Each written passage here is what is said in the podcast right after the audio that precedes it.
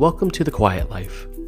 I'm Michael James Wong, meditation teacher, author, founder of Just Breathe, and your host for this podcast.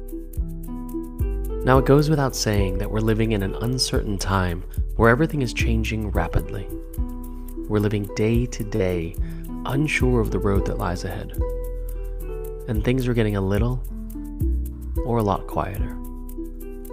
So join me on this podcast as we speak to experts and inspiring voices about home practices for your mind and mental health during this time of uncertainty. Listen in as they share their thoughts and daily practices you can do wherever you are. Welcome to The Quiet Life.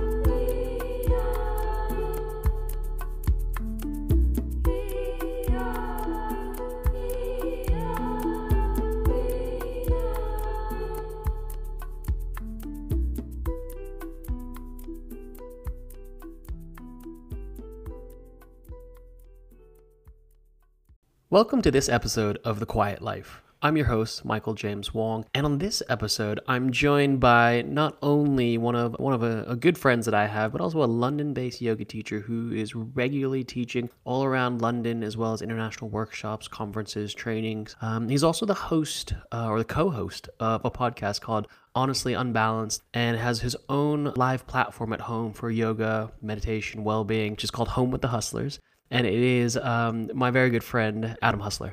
How you doing, Mike? Good. How's it going? It's really nice to actually have a chat on a podcast now. I mean, you and I actually are good friends. We've known each other for years. We actually live around the corner from each other. But um, you know, it, it I guess it's moments like this when we've all been moved inside, when actually there is a silver lining of having a bit more time to have conversation with uh, with people that are, are close to us so interesting we've got this time to actually stop. Like a perfect example, you and I live so close. You've been there for a few months, and I've seen you once, despite the fact you live around the corner. And I think that's just a perfect example of how busy our lives can get, uh, especially in a city like London, and how this is actually forcing us to slow down, which is probably much needed for many people in this community. Uh, absolutely. I mean, I, I obviously know the work that you do, but for people who are maybe newer to the work that you do or the world that you live in, you know, what's your journey to now and what are the things that you do in your life these days? So, in short, I'm a yoga teacher. This was never the career plan, as it were. Uh, I found yoga initially as kind of an antidote, a mental and physical antidote to what was going on in my life. When I initially found it, I was getting over a breakup. Uh, I was in a very uncertain state uh, where I'd come back to my home city, didn't really know what life would hold for me. Uh, physically, I was kind of a boxer. My body was tense and tight. And so, yeah, yoga became a physical and mental antidote for me. That continued for many years and eventually wanted to educate myself further on it. I've got a legal background as well. So I, I, I like to know stuff. I like to know why I'm doing things and that path eventually led me to teaching yoga. And the way I teach yoga now is my well, my bias at least is towards anatomy, logic, and reason. And I certainly don't think the physical practice is all that a yoga practice is. But while we are using our physical bodies to connect with something deeper than ourselves, we may as well do it in a way that is beneficial and safe uh, and get all those added benefits of, of the physical practice. So that's kind of where where I'm at in how I teach. I teach meditation and mindfulness as well, uh, kind of a combination of kind of non-religious Buddhism uh, or non-dogmatic Buddhism, and some of the Hellenistic philosophies, particularly kind of Stoicism, and I combine those two things together when I teach meditation. Great. Yeah, I mean, it's such a wealth of knowledge and time that you've spent in these practices. And I think, I mean, one of the main reasons I wanted to to have you on the podcast was not only for maybe the the insights that you have around the practices, but also just this sense of what's going on in the world right now, and maybe how much or how needed uh, quieter practices like yoga and movement and mindfulness actually are essential for kind of what's going on in the world.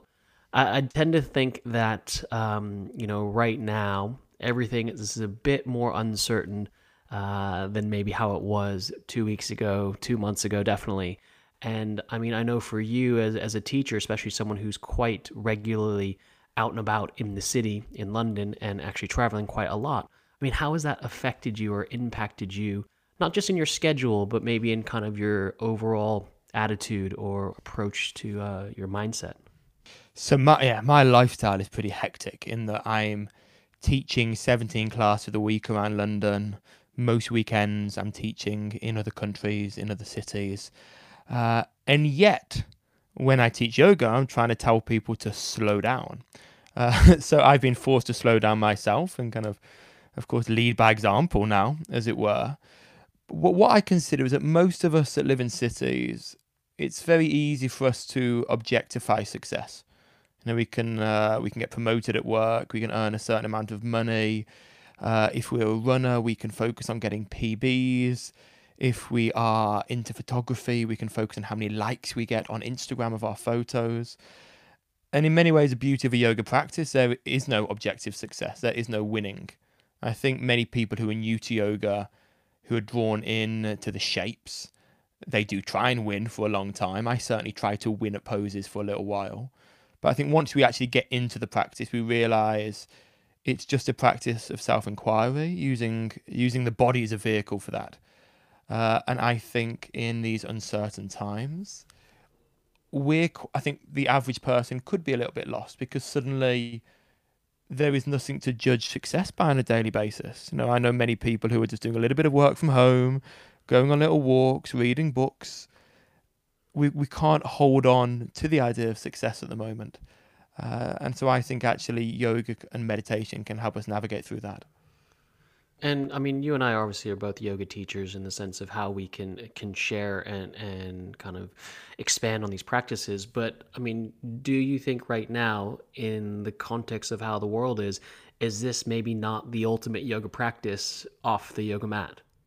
I think I think so. I think that one of the main reasons we do asana beyond the byproduct of, of course, getting stronger or looser, is that when we're in any pose, we're to some degree experiencing something uncomfortable.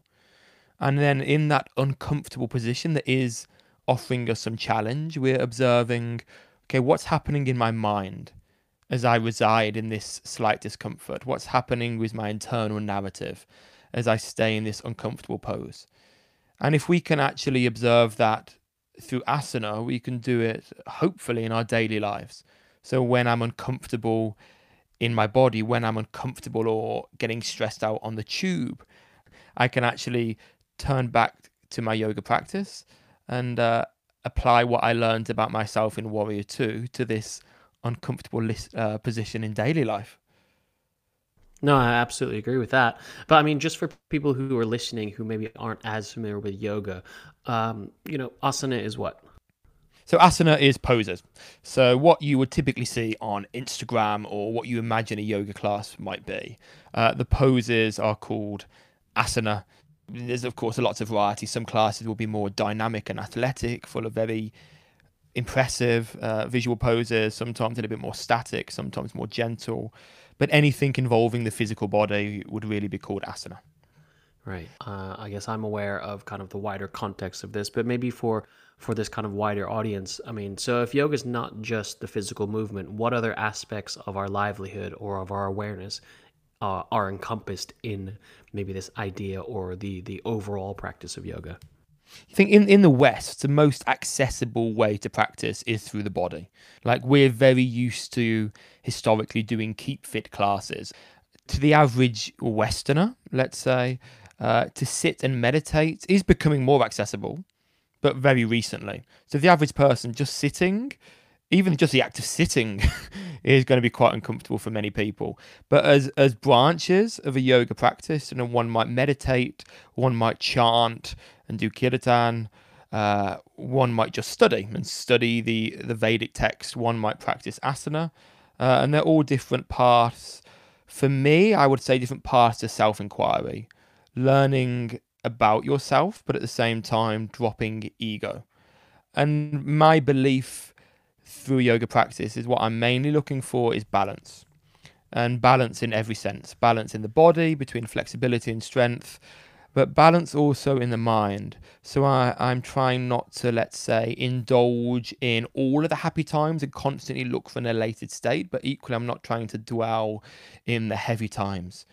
I'm always looking to observe what's happening, have an initial reaction, whatever that might be, and then try and find some sense of kind of equanimity through that. Yeah. And and was this a natural process for you finding this kind of yogic journey or was this kind of a a big gear change at some point? I mean, how did it find you or how did you find the practice? Okay, so initially it was just playing around with it. Oh, this is a fun kind of stretching class. That evolved into it became the only time in my life where I could find silence. And when I first really started yoga, I used to get to the studio half an hour early just to line my back, where no phone was ringing, no one was asking me for anything, just to practice being with myself and just bearing witness to the moment. Uh, and then all the physical stuff was fun as well.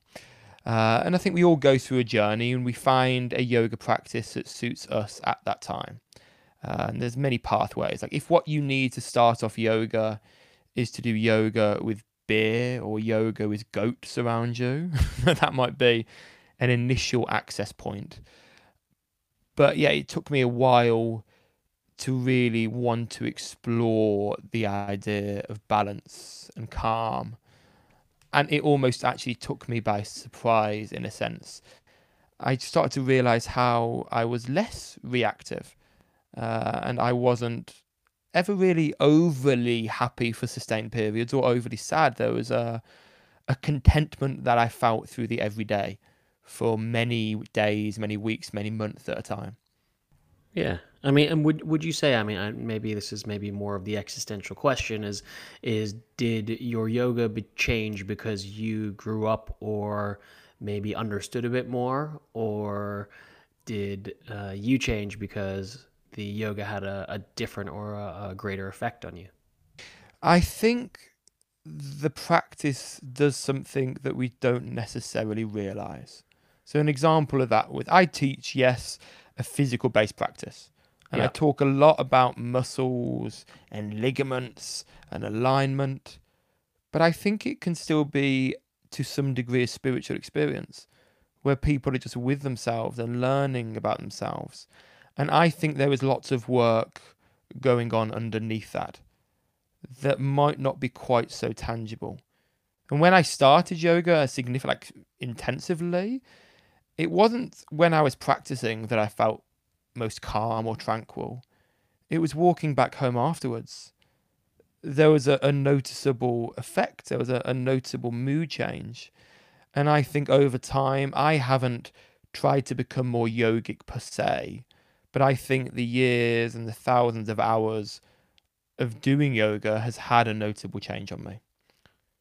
Right. And then let's talk about this. Now we know that there's obviously a, a current uh, climate of uncertainty, of fear, of people moving indoors or obviously being asked to stay at home. And, you know, in the past, I'm going to say five, ten years, yoga has been the greatest, widest global uh, phenomenon or um, practice that has kind of you know exploded into all corners of, of life. Now, there's obviously a lot of people who practice in yoga studios, go to classes regularly, once, twice, three times, five times a week, who have now pretty much had to go cold turkey from that studio environment. I mean, what kind of effect have you seen in, your community with your students?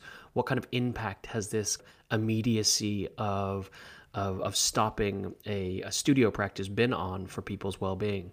I think what's what's quite interesting for me is I actually end up teaching a lot of normal people, as it were.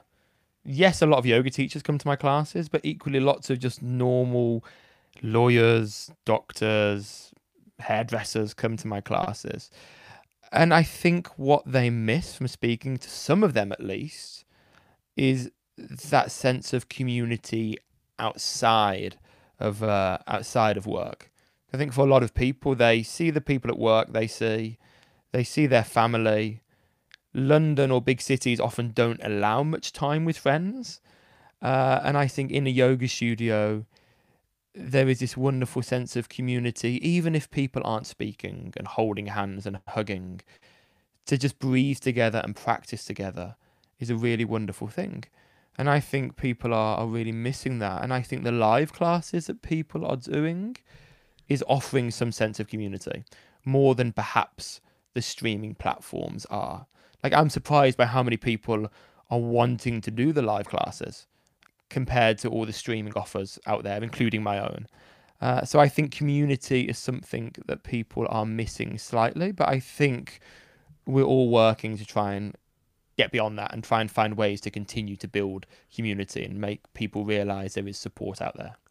Yeah, I mean, I'm, and you say that in a really nice way that there's this sense of people appreciating the let's call it the sanctuary or the space or the community that you find by going into classes by kind of regularly being around people that you don't work with and so when people are coming indoors they have this need for connection but also you know they still have the need for wanting to let's say put themselves on a yoga mat mm. and i guess it's finding as, as you say the balance between how much of the practice is the physical movement on the mat which obviously keeps the body fit and and aware and how much of the practice is that sense of feeling like you belong to something where it's not uh, so judged or so strict or so fast or so furious indeed indeed i think people need to not put too much pressure on themselves in this situation. Like the people that practice four times a week, let's say they practice a 75 minute class, a dynamic class four times a week. It's probably unrealistic that people are going to have the physical or mental energy to do that in their own home. So I think sometimes all your physical practice might need to be is roll a mat out for 10 minutes and just do some things that feel kind of nice. You don't need to do every layer of a yoga class with the music and the dynamic sun salutations. You might just do some light movements to get into your body. But maybe sometimes you do the, the fuller practice as well. But I think we need to work out what our body needs in that moment. Right. And sometimes it might be dynamic, sometimes gentle. Yeah. I mean, knowing you personally, you you are an advocate of both being in class with a teacher, but also spending time, um, you know, investigating for yourself. I mean, in your eyes, what are some of the pros and cons about kind of practicing at home right now versus practicing in a studio? What's actually good about being at home for practice? I think you have the lack of being judged, that no one is watching you. I think in a yoga studio, of course, even if you try your hardest, there might be some sense of competitiveness even if you're trying to get rid of it, there might be some sense of, oh, what's that person doing? Oh, look at that person. There is maybe sometimes in a yoga studio you fall in love with someone that you've never met and never spoken to, but they're in your class every week. A yoga studio can be full of distraction. So there is something nice about being at home alone where no one can see and you can go crazy if you want to go crazy. So that that is that is wonderful. Uh, you can of course practice on your own terms often whenever you want. There's no traveling involved. All of these things are nice. Of course, in terms of the cons, it can take a hell of a lot of motivation to roll a mat out, to find space, if you live with people, to get them out the way.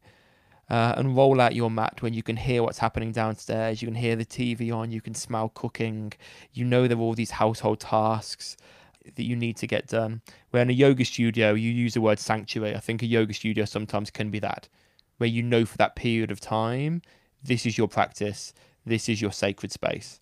And it can be hard to find that at home. Yeah. People who are at home and they are you know they, they find the motivation to to roll the mat out i know as teachers we always tend to say you know figure out what you need, you know, uh, move the body in a way that feels good. For someone who's a bit newer to the practice or who's not as experienced and who doesn't have a teacher like you guiding them, how do you actually know what you need? When we talk about listening to our body, that can be sometimes quite confusing in that our body is a good indicator of what we might need, but we also need to use logic and reason as well. An example I always give in class is that on a Friday night, your body lets you drink two bottles of wine. Your mind knows that's probably not the best idea, but your body allows you to do it because it feels nice in the moment. Uh, and I'm a big, big fan of when I decide what practice I want to do. I have a combination of things that, oh yeah, my body just feels like this might be good in the moment. But equally, I have to acknowledge that my hips are really tight. I know it kind of feels uncomfortable, but I probably need to open that area a little bit. For me, I, I the, over the last two years have tried to get strong again. I don't enjoy it, but I know it's probably what my body needs. Even yeah. though my body's telling me, don't bother, just go to go and have some sushi instead. Uh, so I think we need a bit of a combination.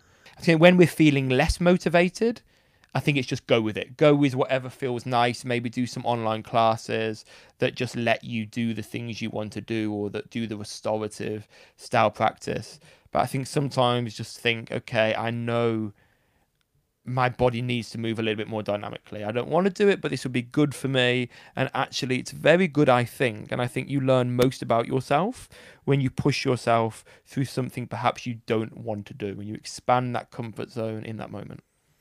And so, just building on that, then, is is there a good kind of checklist or kind of place to start? You know, if you were literally brand new, you were listening to this podcast because you were kind of looking for tips around um, maybe fitness or meditation, and you're kind of listening into this yoga one, going, "Okay, I, I get it. It makes sense. I appreciate the the value of moving."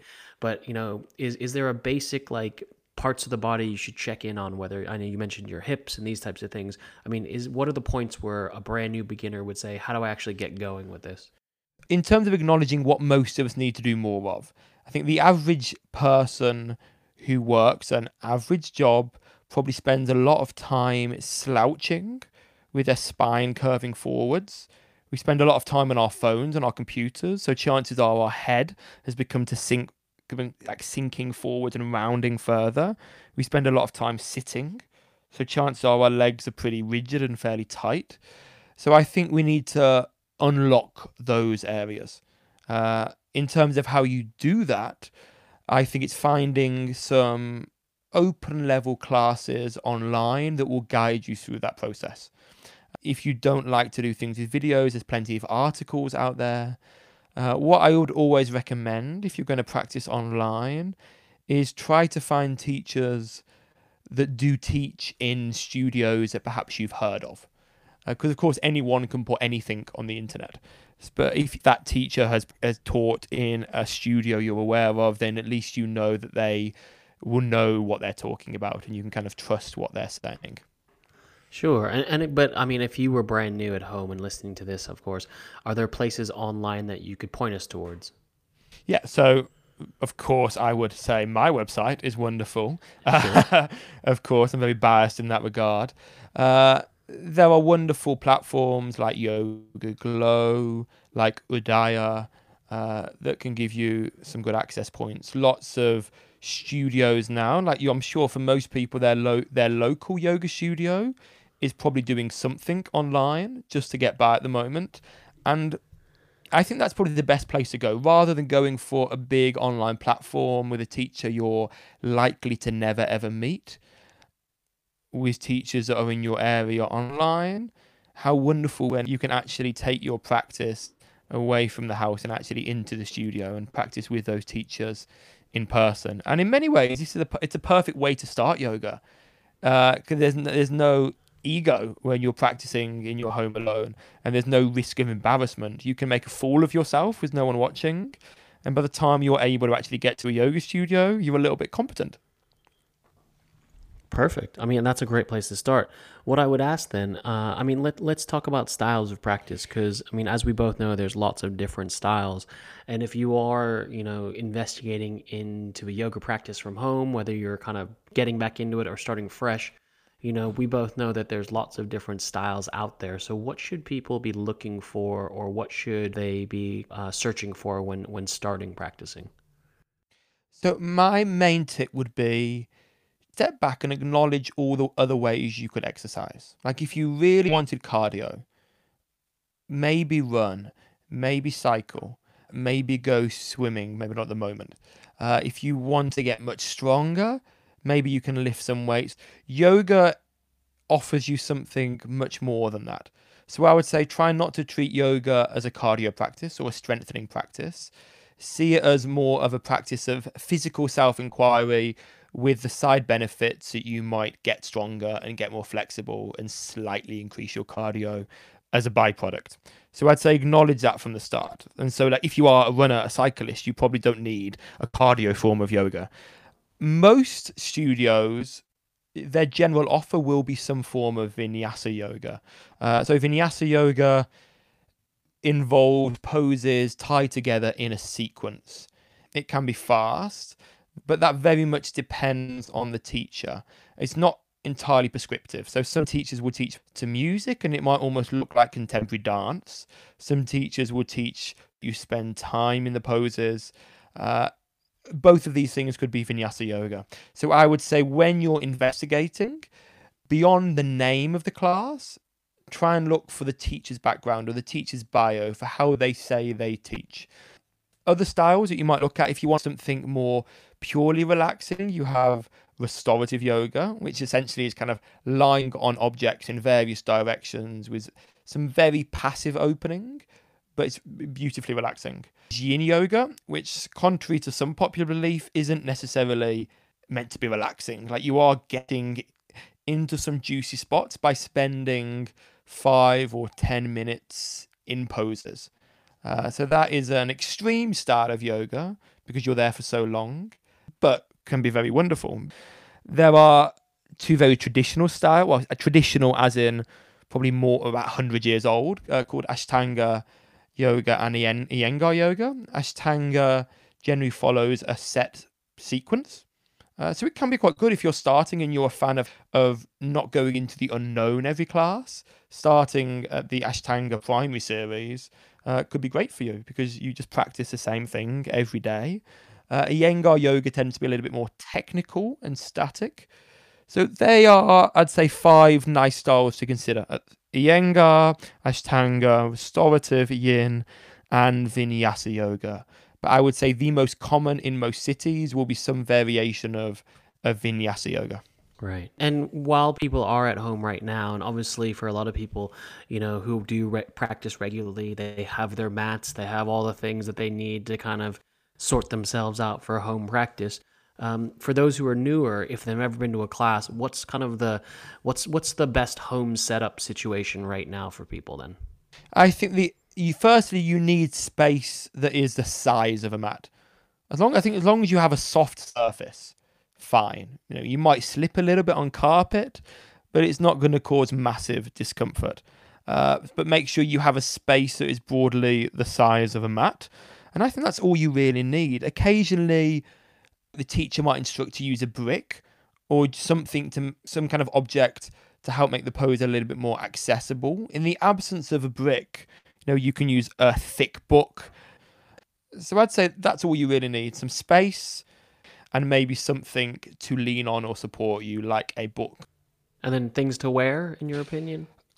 Wear whatever you want as long as you can bend in it that's all you really need. Typical gym clothes is perfect. You know you don't want to wear jeans because they're going to of course restrict your movement. And be aware that you're likely to start off fairly cold but you're likely depending on the style to get warm relatively fast especially because often teachers will encourage you to use a particular kind of breath that will generate heat in the body. So it could be nice to start off with a hoodie on and fully expect to take that off after 10 or 15 minutes.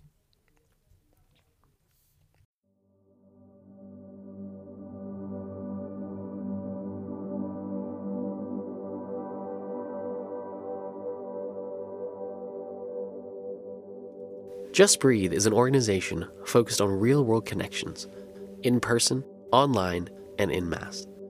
We create shared experiences which bring people together and celebrate the power of doing less in a more meaningful way. Take a moment to download the Just Breathe app, our simple and easy to use app with guided meditations and soundtracks. Created and recorded specially to calm the mind and ease the body. We've literally put the power of mindfulness in the palm of your hand, and even more, it's free. So download the app now on all iPhone and Android devices, and for more information about our growing conversation, visit us at justbreatheproject.com, where you'll find more about our other podcasts, video content, and amazing opportunities to connect. And follow along on Instagram at justbreathe.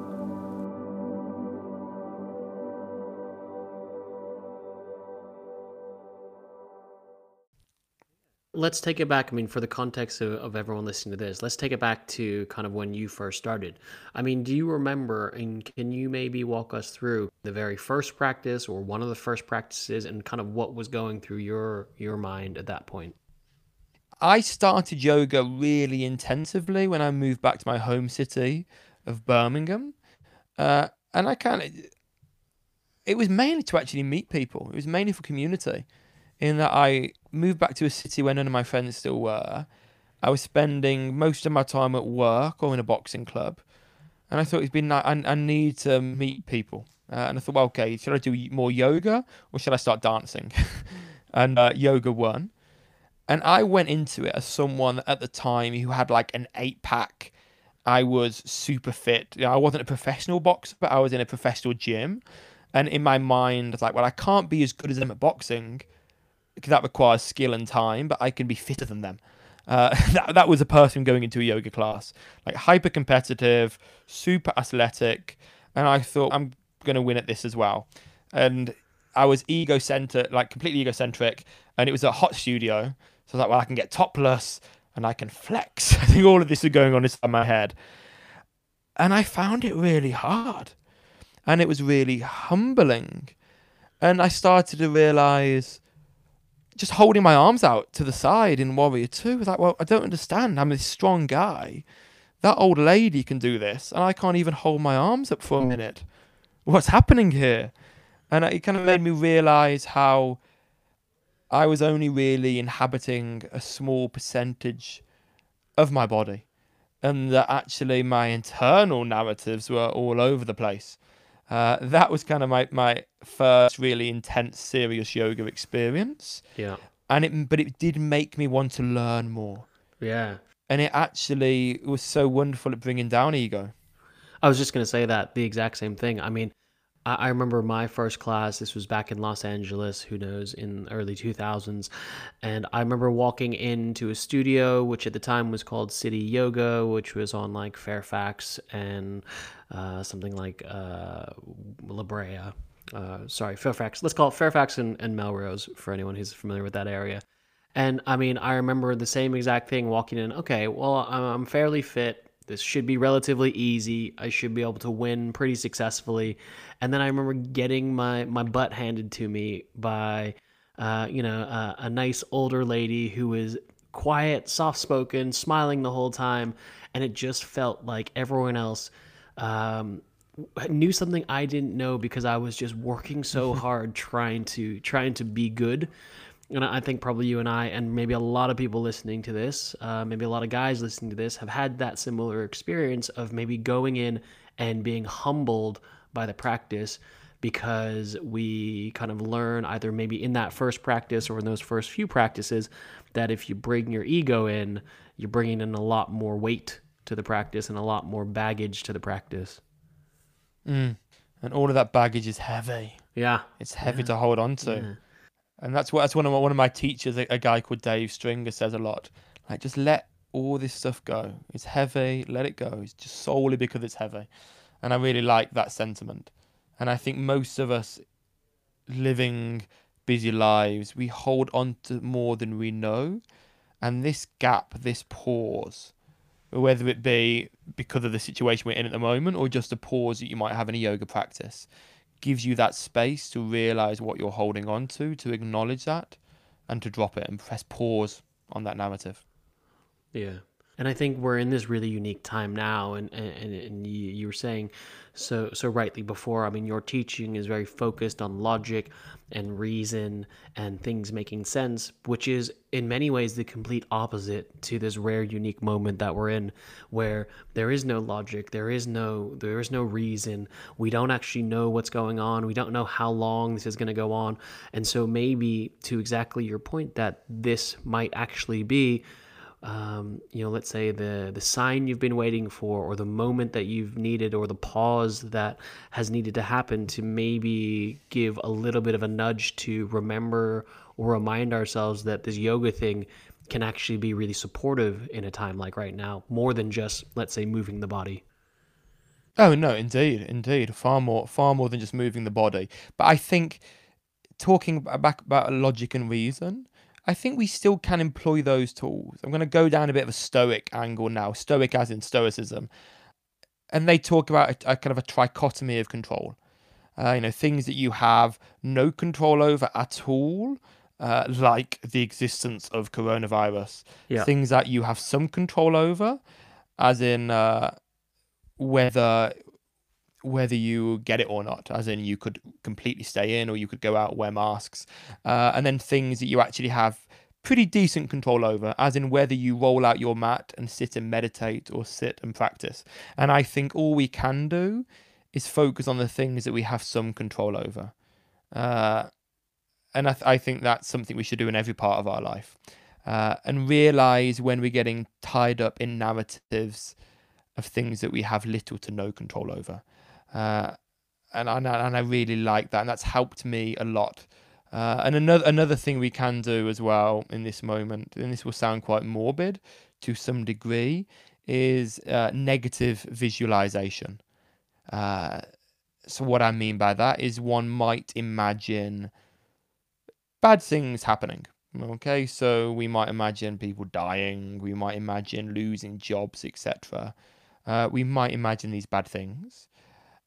And there's two reasons for that. One reason you might do that is so that you're more prepared should these things happen at some point. And many of the things that I described are perhaps to some degree inevitable at some point in one's life. So we have rehearsed that. The reason for doing that is it makes you really appreciate the things you have more while you have them, or just the things you have in general. Uh, and I think that can be a very useful meditation. So the idea of considering the things we have, what it might be like to lose them, and how we can actually appreciate them more while we have them, and how we can actually exist more in the moment. Right. And then, I mean, so as a meditation, and, and you, you speak to this kind of idea of negative visualization. I mean, how would that look, or what would that what would that meditation practice look like? So, in terms of how I might practice that in Yeah, this how might you particular moment in time, is there might be various layers. So I would I would sit, and I would just consider, in my situation, okay, studios don't open for many more months, so I have no income from that. I might imagine retreats getting cancelled, uh, these kind of things. So you might say that's pessimistic, but I'd say it's kind of a optimistic pessimism in a sense, in that I'm considering these happening in the moment, just imagining these and how I might react to that. And then as the next step, I might think, okay, but at the moment, I have this calendar. I'm lucky enough to be in a position where I do teach in these studios, or I'm lucky enough to be in a position where I have retreats booked in. There are people that want to come to my retreats, and there are people that would come into my classes. And then I might also move on to all the other things that I have that are positive, like the house I have, the wife I have, the new little kitten called uh, Suki that I have. And just consider all of those things and actually start to appreciate the things I have in this moment in time a little bit more. And just hang out with that. Hang out with that appreciation. Yeah. Yeah. That's a really nice way to put it. I mean, often with this awareness of negativity, we create this opportunity for positivity, for gratitude, for the appreciation of the things that we have. Um, let's just talk just generally though uh, about just the general idea or the attitude uh, of, yoga as a as a whole discipline or as a whole practice. You know, you've been doing it for a while now. We both have. I mean, the the evolution of uh, let's say the appreciation o- of yoga has shifted quite dramatically in the last five to ten years. Um, I mean, where where I mean, when you first started practicing, what was what was yoga like and, and maybe kind of the the general perception or mis, uh, misconceptions versus kind of how is it now, and maybe even especially as a guy. like I think for me initially when I thought of yoga, it was the typical someone's renting a town hall. Maybe your mom or grandma goes to that, or it's a very hippie thing where people are wearing hemp and doing it at Glastonbury. That was probably my view of what yoga was. When I started practicing, you know, this is pre-Instagram to a degree, pre-social media. There wasn't such a focus on the more dramatic, advanced poses, let's say Uh, there is more of that now, and I think that's a nice thing in a sense, uh, in that it me it it provides a better access point or inspiration for more people to try yoga. Uh, I think the yoga world is more diverse than ever. I think it continues to evolve. People are finding their own way of practicing. And I think some people, you know, might say a lot, well, this isn't traditional yoga. And I'm not really a fan of that thought. People might say Ashtanga and Iyengar yoga are the traditional styles. You know, they're not that old. It's kind of granddad, granddad era. They're not like for me, tradition is something that's hundreds and hundreds of years old, thousands of years old. So a lot of yoga philosophy, I would say, is traditional. But I think the modern practice of asana will continue to evolve based on the demographic that are doing it and I based on modern understanding of the body and I think that's a really a, a really wonderful thing uh, so I'm not very prescriptive in what I think a yoga practice can be. As long as it's a practice of self inquiry, I think that's wonderful. Like, I wouldn't go on to say like, "Oh, my cycling is my yoga practice," or "I'm going for a run, that's my yoga practice." Particularly, I think there's a little bit too much of other stuff going on there. As a guy doing yoga, so when I started, it was mainly females, and to a degree, it's changing. There's an increasing amount of men doing yoga, but still it draws more females in at times. And I think perhaps that is often because sweeping generalization, but men sometimes are a little bit centered around team sports or a little bit centered on building muscle, uh, success, a bit more yang. And maybe often for men, the benefits of yoga aren't necessarily valued uh, or understood. But I think that is changing. Yeah, I, I would agree that things are, are, are changing for the better now. I mean, when, when I first started practicing, um, when you and I first started kind of hanging out in the same circles, I mean, we were part of that kind of earlier generation of, of guys, especially in London, kind of moving towards the practice as uh, a part of our, our lifestyle. I think where I really appreciate it now, not just from the men or the women conversation, but just actually the greater appreciation to mental health, um, mental well being mindfulness of the way that we approach life, and just that sense of community that comes from these practices, which are in many ways born from these practices. I think I am a, a big advocate of.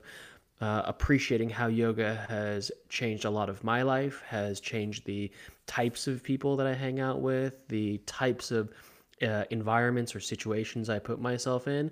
And maybe it's to your point, this sense of community that's been built around of it that's now expanding uh, to a wider conversation. So people, while they might not yet really get the physical practice or appreciate going to classes, they actually have people in their lives who are, you know, generally just they seem a bit nicer or they seem a bit more mm. relaxed mm. or they just seem a bit more open to conversation and right now it feels like the dotted line that connects all of those things is a yoga practice indeed and i, I agree completely that the benefits of yoga sometimes aren't on the surface so much beyond the of course the flexibility and strengthening stuff is but it it it took me to actually work through times of real significant trauma to realize, oh, wow, yoga's really helping me.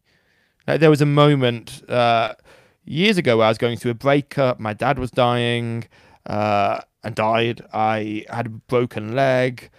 I'd been in like a street fight thing. Yeah, all of this stuff had happened. And I was like, actually, I'm fairly calm through all of this. And I thought, okay, this is the yoga actually working. And it took me to that to really realize okay, this is the benefit of the practice. This is where it's all coming together. And as a slight kind of anecdote, when I started teaching more and more, I was actually working in the charity sector, uh, working with young people. And I saw that there was lots of resource going towards each young person. And I thought, actually, if I can make instead of work, spending all my time and money on individual young people, for me, I thought if I can make the decision makers in society, you know, the lawyer or the company owner that employs a thousand people, if I can make them more mindful, more considerate, more thoughtful, that will have a far greater effect on the world, perhaps, than me just working with a handful of young people over this year. And that's really what, what made me become a teacher. I often forget that sometimes, and I kind of need to remind myself of why. With the idea that hopefully we can create wider change, not through everyone becoming a yoga teacher, but more people just practicing yoga, practicing meditation, and then bringing that into their life as a doctor, as a construction worker, and actually living a life that has been affected by their yoga or mindfulness practice rather than living a life that is overtly, I'm a yogi, I'm a meditator. Yeah. I think that's a really, really nice way to look at it and a really beautiful insight to the power that yoga has to impact not only our own lives, but the, you know, the life and the lifestyles of people all around us. And, you know, I know from my personal experience, I mean, if, if my lawyer and my doctor, I mean, hell, if my parents did yoga growing up, maybe things would have been different. Maybe there would have been, you know, if my teachers did yoga or my coaches did yoga, um, maybe I, at an earlier age, would have realized the the actual value of of not wasting time or energy or anger mm. on on things that might have taken a lot of my attention earlier on in my life.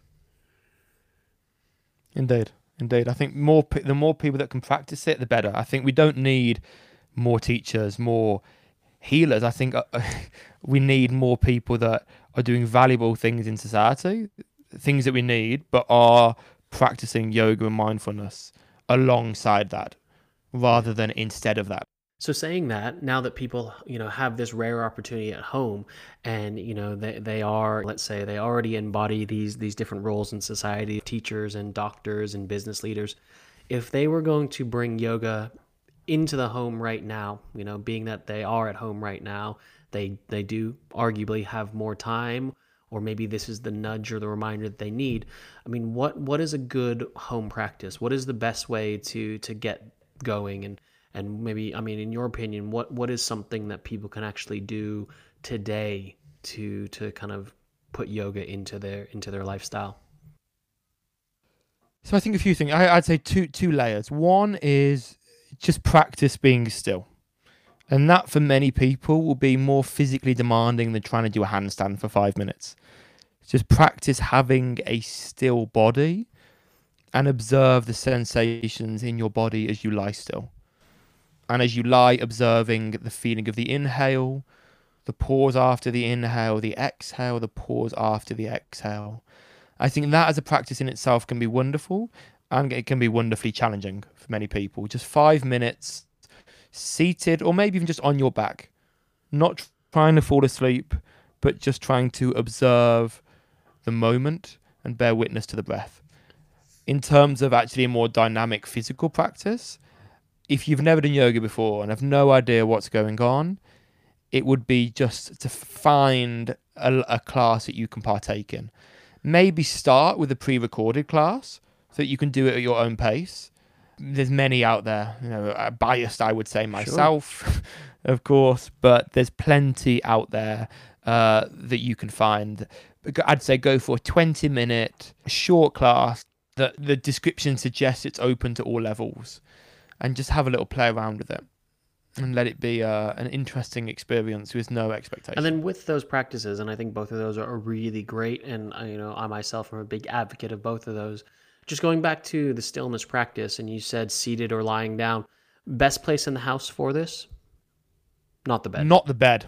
Uh, it depends how big your house is, but I think somewhere where you wouldn't normally be still. Of course, on the bed, we'll just be inclined to fall asleep right. straight away.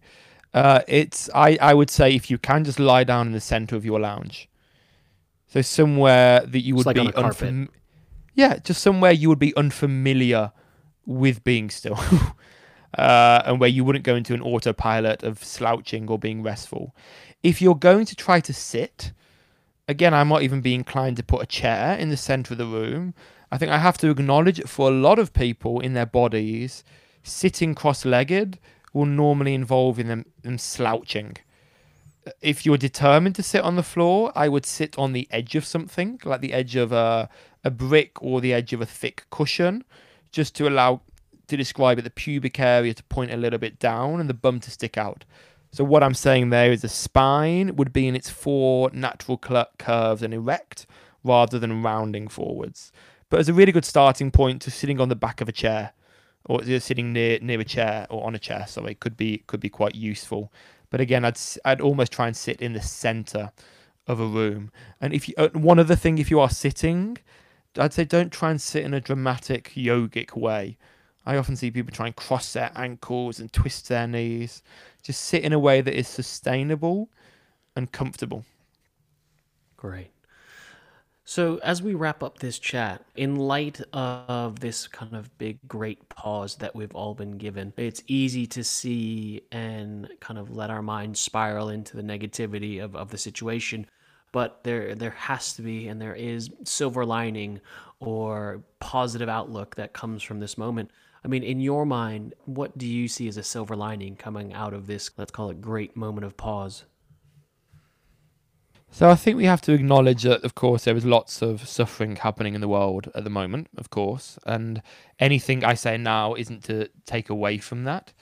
Uh, but I think what a lot of people can get from this is a chance to question how they were living before, and I'm certainly doing that, uh, appreciating the things that, that are perhaps important. I'm appreciating time with my wife that I have been craving actually for so long. I'm appreciating the walks in the woods. I'm appreciating being with a kitten and just watching it and observing this little creature that trusts me. Uh, and I think when things hopefully kick off again, maybe I take more of a pause in life. Maybe I realize actually time isn't this eternal thing that I have. Uh, it is a finite resource, and maybe I will start to make more of it. But I think it is a wonderful time for us all to step back from the hecticness of the modern world. And actually, I think it's a travel writer called Pico Iyer wrote that actually, in an age of constant movement, all we need to, is to be still. And in a and like an age of constant travel, what we actually need to do is go nowhere and that's where we'll learn about ourselves and find some peace. And I guess all of us right now are going nowhere,